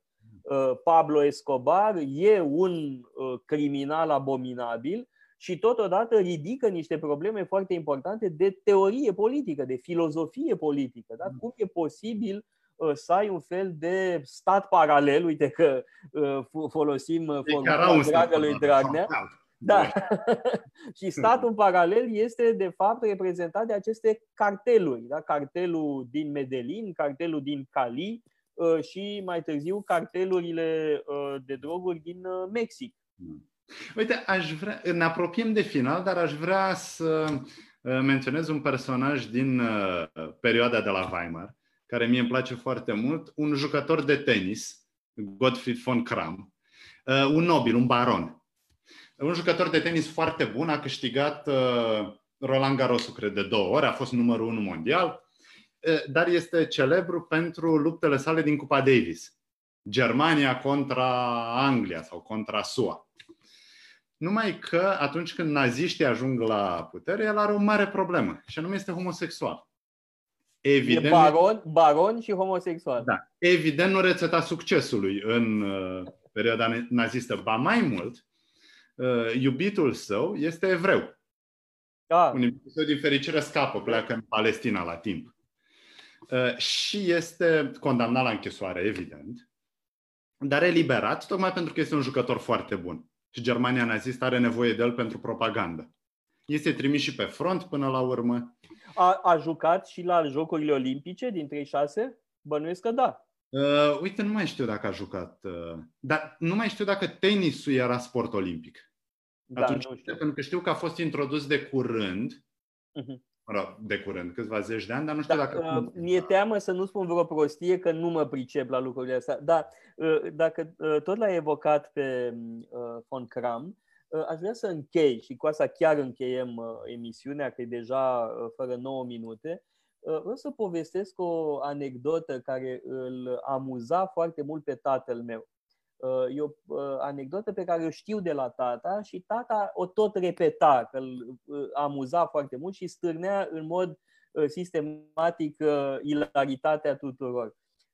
Un prieten de-a lui a stat într-o zi pe bancă într-un parc și erau niște doamne acolo cu copii, cu mă rog, niște doamne mai Uh, puțin uh, cultivate, să zicem, care vorbeau între ele și au ajuns la uh, subiectul homosexualitate.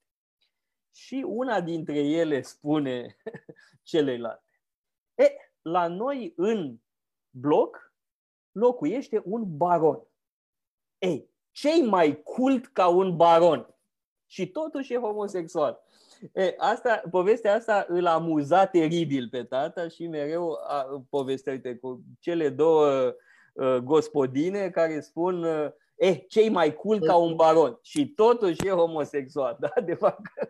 Bun. Acestea fiind zise, cred că uh, putem încheia dacă n-ai ceva de adăugat uh, și sper că și cei care ne-au ascultat s-au amuzat la fel de mult pe cât ne-am, auzit, ne-am amuzat noi Uh, vorbind despre un serial uh, foarte popular, foarte la modă, și anume Babylon uh, Berlin. Sper că v-am redeschis, că v-am deschis pofta pentru acest film celor care nu l-ați văzut, iar celor care l-ați văzut, sper că să vă, vă vor fi de folos aceste considerații despre contextul politic, istoric, cultural, ideologic al acestui film atât de uh, îndrăgit, uh, care Aceste a avut un succes atât de mare. Considerații inactuale despre un, uh, un film care descrie societatea de acum aproape 100 de ani.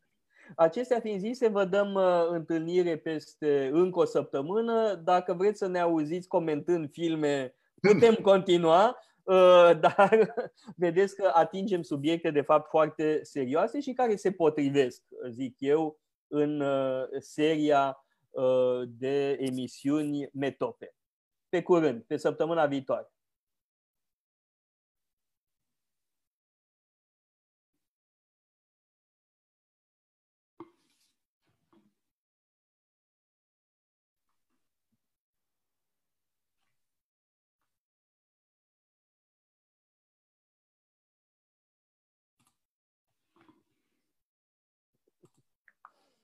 Cred că trebuie să ieșim. Hum. Perdão livre.